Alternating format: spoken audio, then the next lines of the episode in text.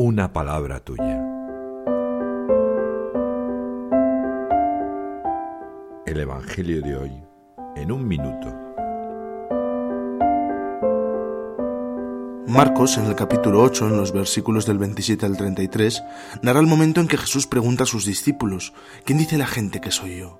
Y ellos le responden, unos Juan, otros Elías, otros un profeta. Les dice, ¿y vosotros quién decís que soy yo? Pedro se adelanta y confiesa que Jesús es el Mesías, y el Señor les pide que no lo revelen. Tras esto les advierte por primera vez de su pasión y Pedro le increpa.